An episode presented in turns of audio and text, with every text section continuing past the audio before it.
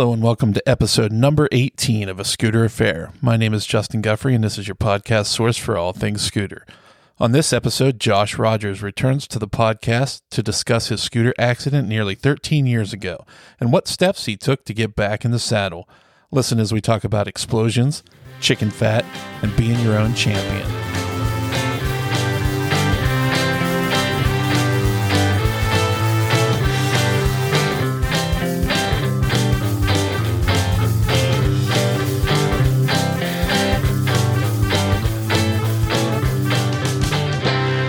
Hi, this is Justin, and I'm sitting here with Josh Rogers, who, if you haven't heard the first episode ever of A Scooter Affair, he was my very first guest. He is president of Vespa Club of America and just um, Vespa enthusiast and all around good guy. Hi, Josh. How you doing?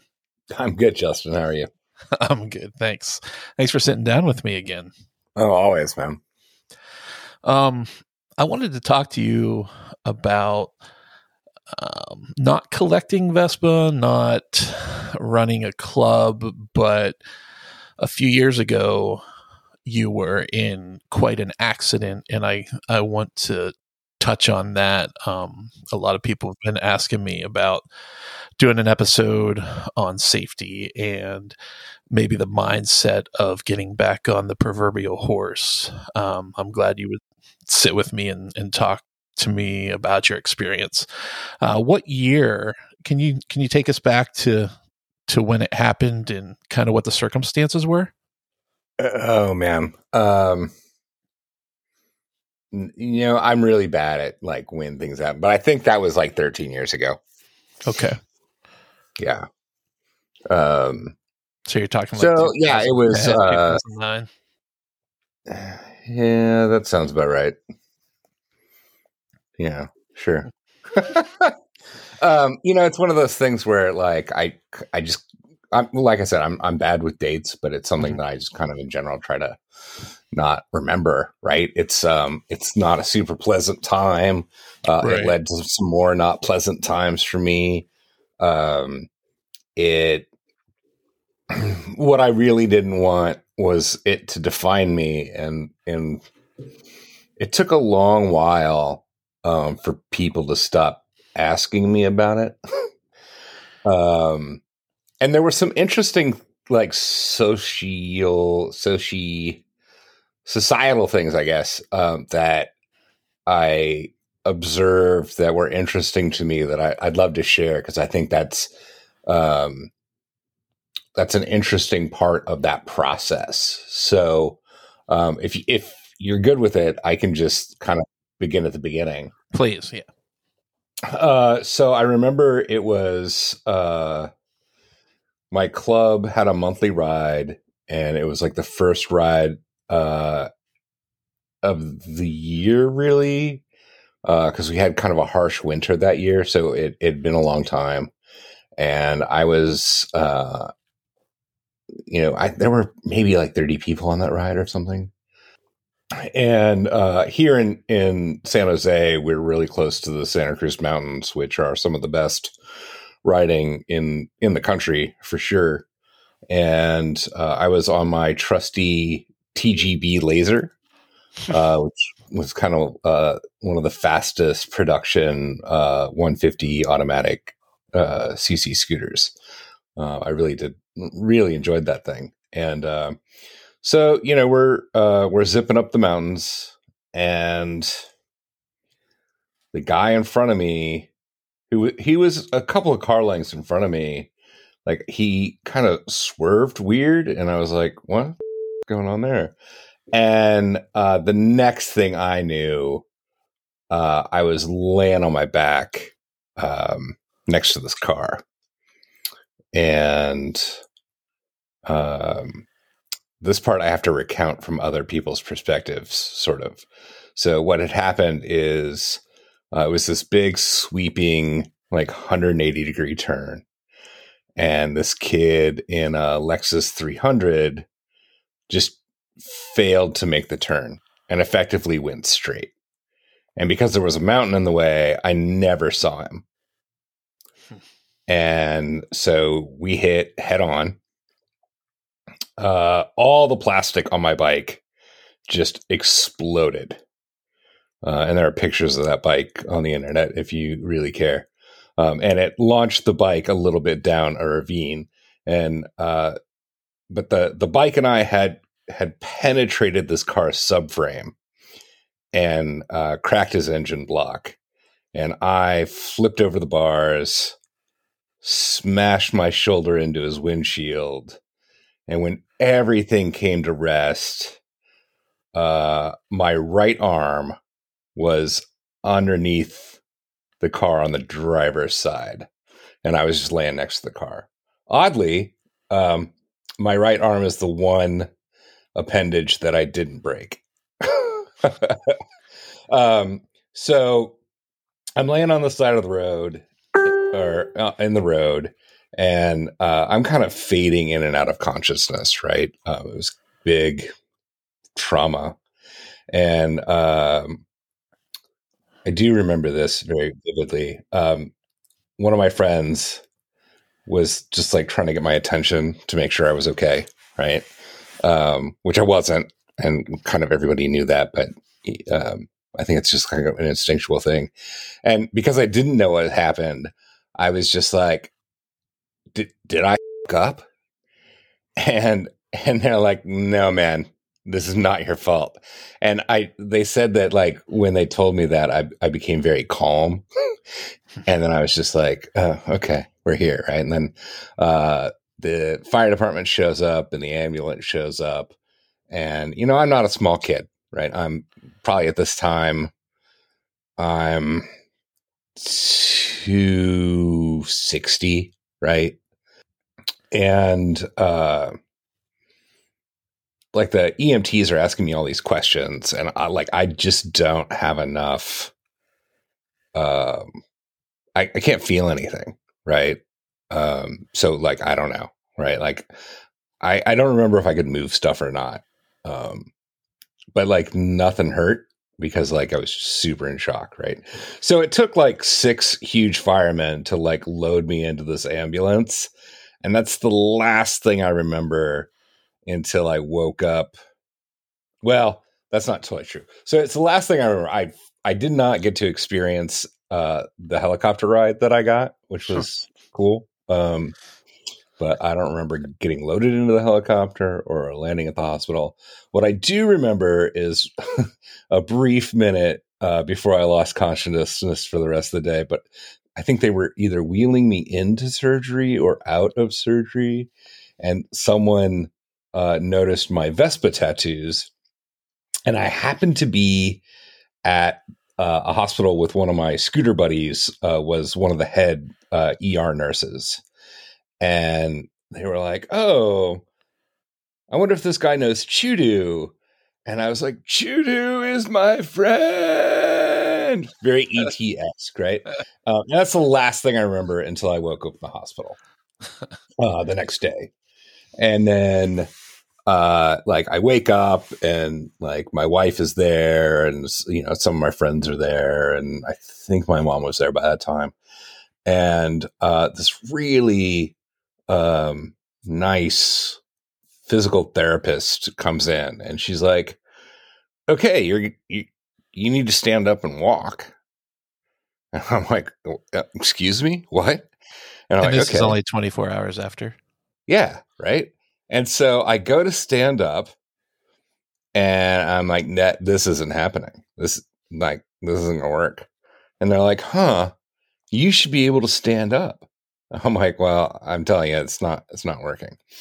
So back into bed I go, just kind of dealing with it. Uh, I was in the hospital for eight days. Um, and in that eight days, they uh, so the reason I couldn't stand, it was very obvious that I broke my left femur in half. Um, so it had punctured the skin. It was super obvious. You know, they just popped that back together and put a band-aid on the hole and called it good. Uh, but what they didn't realize until they sent me into an MRI, uh, which was way too small, um, and they could only get me into my hips, uh, which is fine because they were looking at the legs, so it didn't really matter. Um, I had torn all the ligaments in my right knee. So uh, when I got to physical therapy a couple, like a week later, um, there was this debate, right? Because uh, like breaking your femur in half is no small thing, uh, but it turns out that that's going to be your strong leg if you tore all the ligaments in your right knee or your other knee, right? Um, so uh, I was wheelchair bound for a while, but I was still in the hospital bed. So let's go back there because they still haven't figured everything out yet. So uh, another obvious thing that they fixed. So they fixed the femur. Um, I had totally shattered my left wrist, um, and it I think had a couple of compounds, and uh, I've got a nice like six inch scar on my left wrist. But like I just like couldn't get comfortable. Right, I was having a hard time getting comfortable and um, it took them like four days to figure out that I had broken and dislocated my shoulder. Um, and that was eye opening because you know you can imagine uh, with all that stuff going on, uh, I was super just. I, I was heroined out, right? They were just pumping me full of you know heavy opioids and stuff, so I didn't feel anything. And I remember like everybody had gone home for the day, and my doctor comes in and he's like, "How you doing?" I'm like, oh, I'm, I'm doing okay, right?" And he he starts massaging my left arm, and he's like, "Yeah." He's just kind of wiggling it around, and then he just yanks on it as hard as he can. And I'm like, "Oh man, I can't feel a lot, but that didn't feel good." And he's like, "Oh, that's too bad. I couldn't get it back into place. You're going to have to have surgery." Oh man. Um, and surgery in this case, all it does is is they put you under long enough to pull even harder to get it back in its socket, right? There's no like real surgery going on. They're just trying to get it back in its socket. So uh, that happened, and then uh, and then you're stuck in the hospital until you poop. Honestly, like that's because um, they pump you full of you know opioids. Um, they they stop you up, and right. like that was when I was like, man, why do people do heroin for fun? Because like this is no fun, right? Um, and so uh, I got out of the hospital eight days later. Uh, that bill was $180,000. Uh, I had really good insurance at the time. Um, little in fact, I worked at Starbucks for the insurance. So right. my part of that bill was like $560 or something. Um, I ended up uh, I had like two more knee surgeries and ended up having shoulder surgery to kind of fix some of the damage that was done and um, hours and hours and hours of physical therapy. And what I would say is, um, uh, you know, again, I was in a wheelchair uh, being rolled around. I slept in a hospital bed that we put in my in laws' living room for three months uh, while some of the stuff was going on. Um, but what I would say is find a physical therapist you like, uh, who you trust, and they're going to be way more knowledgeable than maybe the physicians who cut and jab you and, and do other things right? Because they're really working with you and your body and trying to get you moving again. Right. So I graduate, uh, and this is one of the weird social uh, things that I noticed. So, uh, you know, when you're in a wheelchair, everybody uh, everybody thinks you're very delicate, right? And then when you graduate to a walker, people think you're you're less delicate. And then when when you graduate to just a cane which is actually really rad right? Just going to a cane um, people think you're even better. And i remember one guy like came up and was like hey man and like punched me in the shoulder. And i was like don't touch me dude. Like i like it looks good but everything is super fragile right now right like had i fallen down in that uh, three months where I was still sleeping on a hospital bed, or maybe even the next two months, right? Or three months, like I would have been host, right? Like it, it would have been a mess. Uh, in fact, I remember one time we were on the way to see the doctor, and uh, I was in the wheelchair, and my mom like hit my leg with the door, and like I don't remember like as an adult crying that much ever, right? um, so yeah, it was, it was a big deal, and then uh, so oddly, um, and very uh, unfortunately, uh, the first time, so you know, people were asking me all the time in in the hospital and outside of the hospital, like, "Oh, are you going to ride again?" And I'm like, "Oh yeah, I'm going to ride again." Right? It wasn't it wasn't an if, it was a a win, right? Um, and then uh, it was like November. Yeah, it had to be November. So November of that year, right? So May, three months. Yeah, that works out. So uh, in October, the president of the Vespa Club of Santa Cruz, uh, and that guy, he was an older guy, Danish guy. I think he was Danish. Um, he always wore uh, this uh, Kenny like non DOT helmet and like Kenny from South Park, right? It was orange and had like Kenny's face on it. And um and he was on a uh, Day of the Dead ride uh with the Vampire Motorcycle Club and he went off the road and died.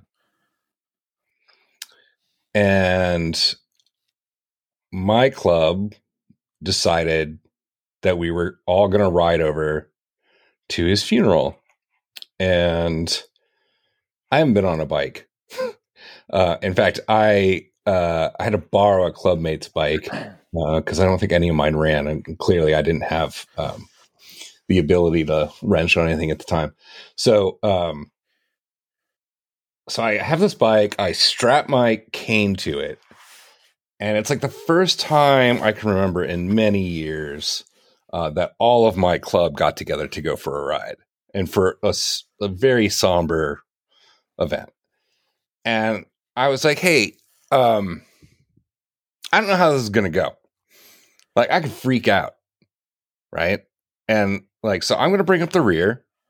And if I don't show up, just assume I I just went home, right? And uh, I made it yeah, uh, very little issues. Um, I do not anymore, but for a while afterwards, I did uh, have. I did. There was concern when I was going around a blind turn, mm-hmm. but I kind of got over that. Um, so yeah, that's kind of the story. Um, now, did did the whole situation did it affect your riding style? Um, did you did you change up the way that you that you ride because of it? Hmm. That's a I, the short answer, I guess, is yes. So it it did a couple of things. It um, especially because I started riding right away, um, and also uh, I'm pretty sure I still didn't have a car so I was kind of forced to ride anyway. Um, I I used to be way more aggressive when riding for sure, um, but what I would tell you, um, and this is this is going to get super jumbled real fast, but um, so after my accident, um, I decided I wanted to be a motorcycle safety coach, right, for the MSF and uh, I did that. I did it for ten years. And one of the things that like is a fundamental flaw in that program is they'll tell you that every accident is avoidable. And and I can tell you that any any situation you can see is is avoidable. But like I didn't see that. There's no way for me to avoid that situation. The only way for me to avoid that situation was to not be there that day. Mm-hmm. Um, and I think that's important, right? Because like I've watched friends get in accidents. You know, like there's no reason really like at a four-way stop or a two-way stop like you should collide with another car, right? Like you have the ability to judge and decide to stay where you're at or decide to go or whatever. And like if you get T-boned, that's kind of on you, right? Like yeah, yeah, yeah. Right? Like I mean there are extreme cases where like right. you're riding along and someone else runs a light, but right, like right. I think you in many cases have the ability to be like, "Oh shit, that person's about to run that light." Right?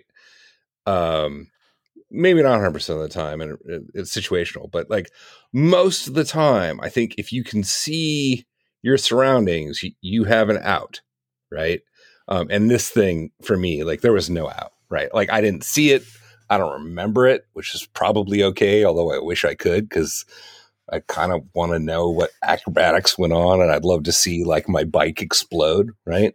Um, which sounds weird and um, macabre, but you know, whatever.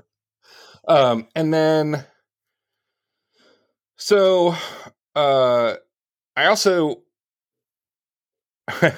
and this is this is like one of the few moments where I think like uh, my ego and pride uh, kind of raise up. Um, I bought a car because I was like, I got nothing to prove to nobody. so I don't need to ride in the rain anymore. Right like I always had a good suit. Um, I had a good suit until they cut mine off of me, right? Um, and I, like so, riding in the rain wasn't a big deal for me.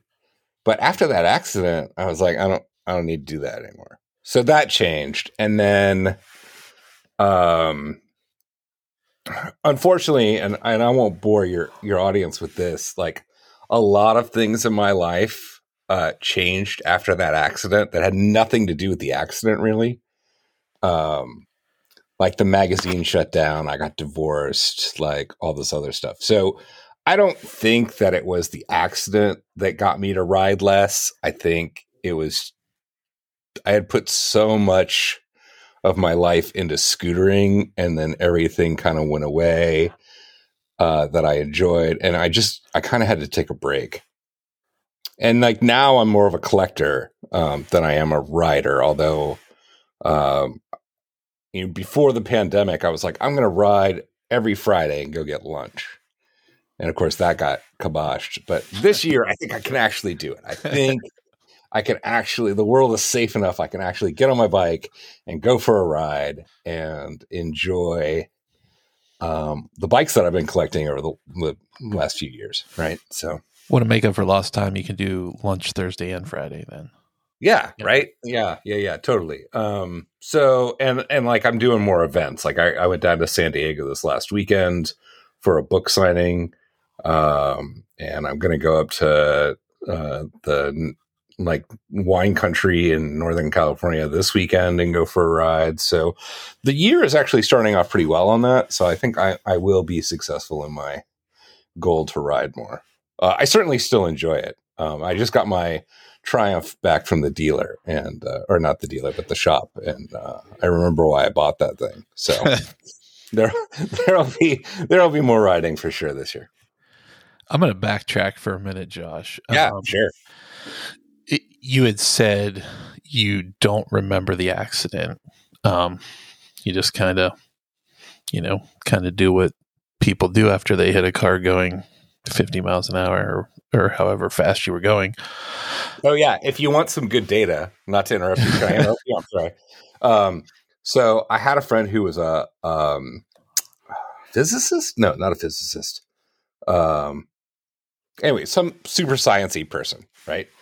And uh, I was like, okay, so I weigh this much, my bike weighs this much. We were going this fast, and like his skid marks were like this long um and the like the right and they were like oh yeah so based on all that detail like weight of the car and all that stuff and like the impact and all that like he was decelerating from about 80 miles an hour uh and at force of impact uh you were pushing 6 g's oh man and I think uh, I think she said like at three G's. Um, is that right? At three G's, fighter pilots blackout, and at four G's, you can uh, separate your uh, skull from your spine. Ugh. Um, and there was very little damage on my helmet, to be honest with you. Um, there was just a little scrape um, on the top of the chin guard where the where the visor comes down. Mhm. Uh, that was like the only damage to my helmet. Uh, but I got a new helmet. I actually uh, TGB even replaced my bike for me. They they were nice enough to give me another Wow.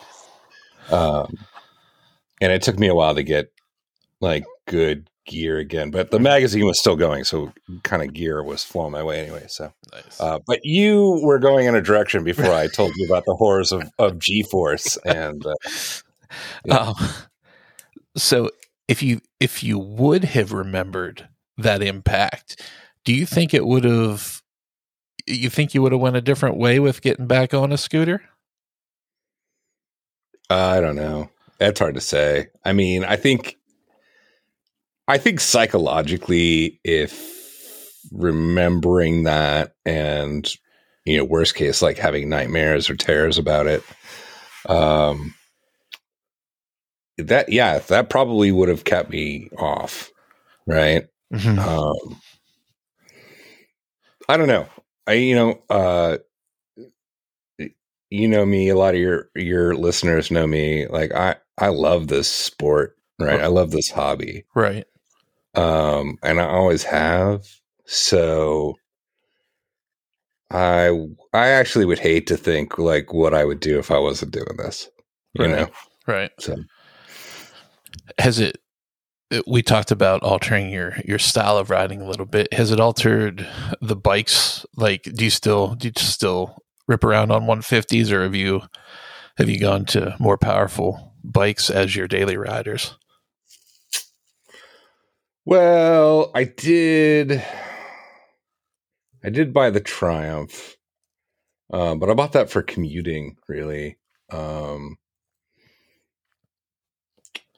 uh, no, I would say, I, I would say it, it didn't change the bikes I bought because honestly, like the TGB was pretty solid. It had a pretty good brake setup. Um, and like I still ride vintage stuff, which is way more unsafe. So, yeah, Safe reliability, you know. Yeah. I mean that's that's one of the the funny things about like like vintage scooters for sure. Like they're not safe, you know.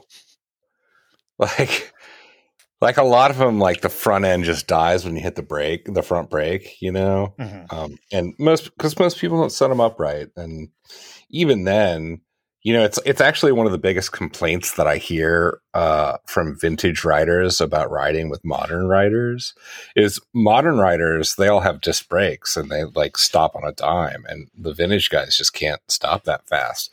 And never mind that, like, not only are they s- trying to stop, but they're trying to downshift, right? Yeah. and so um yeah i mean i i just think that that those are some some things that that are truths that um it doesn't diminish the bikes at all right? So. How long was it before you rode that that uh, route again? oh yeah you know i have friends who won't ride it because of that. Um i don't i don't know. I i don't i don't care right? Like i i go up at a, cape now and again like it doesn't i i can't i don't know like off the top of my i'm sure other people know but i couldn't tell you on a ride this is this is the turn right because there's a couple of turns like that on that road Right. um, so it's yeah, I probably spend more time trying to figure it out than I should. Right. So it, But- it didn't really screw with your head to the point where it there's a flashback or anything. No, not at all. Yeah. Yeah. Which is again is probably better. But Yeah, I think that I don't know from from listening, I would think that in my my personal opinion that that if I were in that situation and I would have remembered it, it would have been a lot harder to to get back on the horse than than not remembering it. Yeah, yeah, that's probably. I mean, I I'm going to guess that's true, right? I just don't. I don't have that data. And like the other thing, too, like I said uh, in the beginning, was like it just took forever for people to stop asking me about it, you know. And there was that part where, like, I, I wasn't, you know, like I've never shied away from talking about it, um, but like I, I didn't really want to talk about it. And then people were like, "Oh, how you doing? Like your accident?" And I was like, "Yeah, that was like three years ago." Right?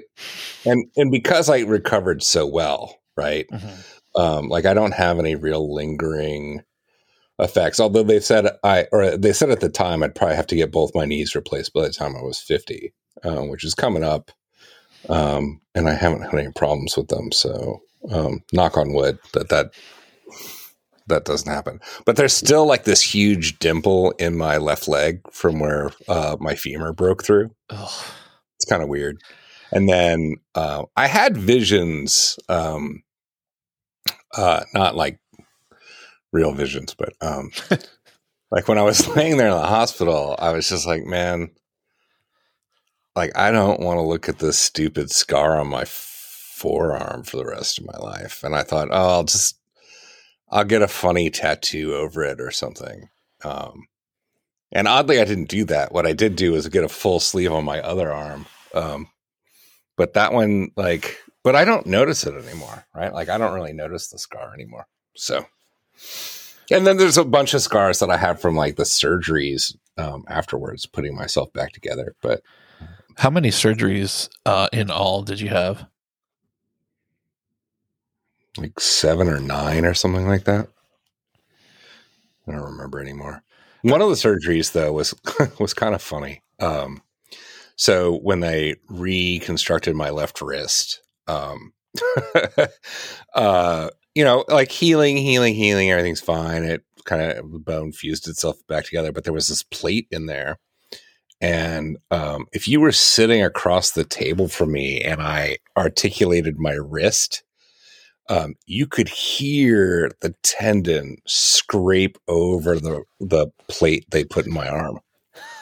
Oh. Um, and so uh, I kind of got tired of that. And it actually didn't feel good, if you can imagine. Um, so I went to I went to another uh, uh, orthopedic surgeon, and I was like, "Hey, like," and he's like, "Oh, that's not good." And I'm like, "Yeah." He's like, "What are you doing later today?" I'm like, "Whoa, dude! Like, I got plans, right?" and, then, and then he's like, okay, well, we can do it like Thursday, right? It's like Monday or Tuesday. I'm like, yeah, okay, I can come in for surgery Monday or Tuesday. And then I went in and uh, they took it out, and uh, I have that in a bag somewhere, all the hardware they took out of my wrist. So, I mean, you uh, paid for it. So. Yeah, I paid for it, right? Uh, but the rod in my femur is going to stay there. Um, there's no reason to take it out. And then I got a bunch of screws um, in my knee. Uh, I'm part cow now. I got some bovine parts. Nice. Um, and I got some cadaver parts, so zombie cow. we talking um, dairy cow or beef cow or? Yeah, you know they're not clear about that. Yeah. Um, I'm gonna guess dairy cow, but um, yeah, actually now I even have some pig in me, which is kind of neat. Um, I'm just a whole farm. You we, know. we talking ham or bacon or? Yeah. yeah. Yeah. Yeah. Oh, you know what? I have chicken fat in my knee too to uh, lubricate it. Yeah. So I got all the farm. Yeah. I mean, you know, I, I think that uh, I've been fortunate. Like I said, it was like 13 years ago now. Um, this May or March, March must have been March. March. It'll be 13 years.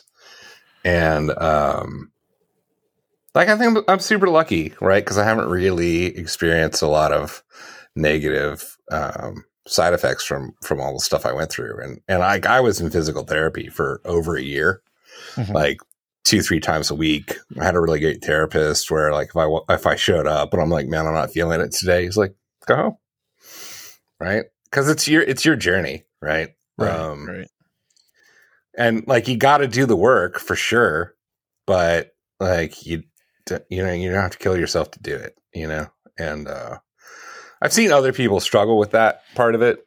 Um, and then like for a little while people were like oh josh has suffered. Let him be the whisperer. Let him talk sense into this person. I'm like well, i can't talk sense into anybody. Right? Like you gotta want it. Right. And it was never i you know i see a lot of i think they portray this in like movies like the overachiever like i'm gonna beat this disability. Um uh, maybe i'm just not that motivated in life. It was not that way for me. Um i think i got lucky that everything kind of broke the way it did and that you know just like being diligent about therapy and like not doing stupid stuff like you know i had a, i made a full recovery you know? So, so there wasn't an end goal for you. It wasn't like oh man i have to i have to get better so i can do this one thing in life. No no. And and you know it wasn't clear to me I, I maybe should have. I, I, will say this to anybody who ends up in the hospital um, in a situation like that: you you absolutely have to be um, your own champion, right? Like you have to be the one asking questions, um, suggesting things. Like whip out your phone, look stuff up. Like don't just take their word for it. Um, you have to be your own advocate. Thanks for thanks for telling us your story. I really appreciate you sharing it with us, even though you've uh, you've been asked about it a thousand times, apparently. Oh yeah, but I mean, you know, at the time, right? And it's just weird because, like, you're like that was like three years ago, right, years, right? Right. But like now that's 13 years ago, like it's not annoying at all.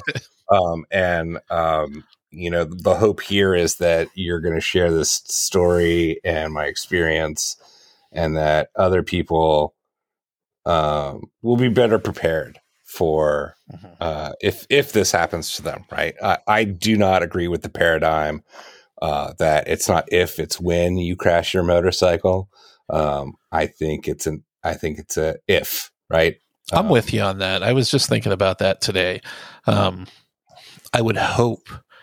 I would really hope that it's not when for for riders that it's definitely an if for that stuff. All right, Josh. Thanks so much for for sitting with me tonight. I really appreciate it, and I hope uh, I hope this year brings brings you health and lots of riding time. Well, thanks, Justin. Uh, same to you. Um, we'll see you soon. I hope. Uh, absolutely. Thanks.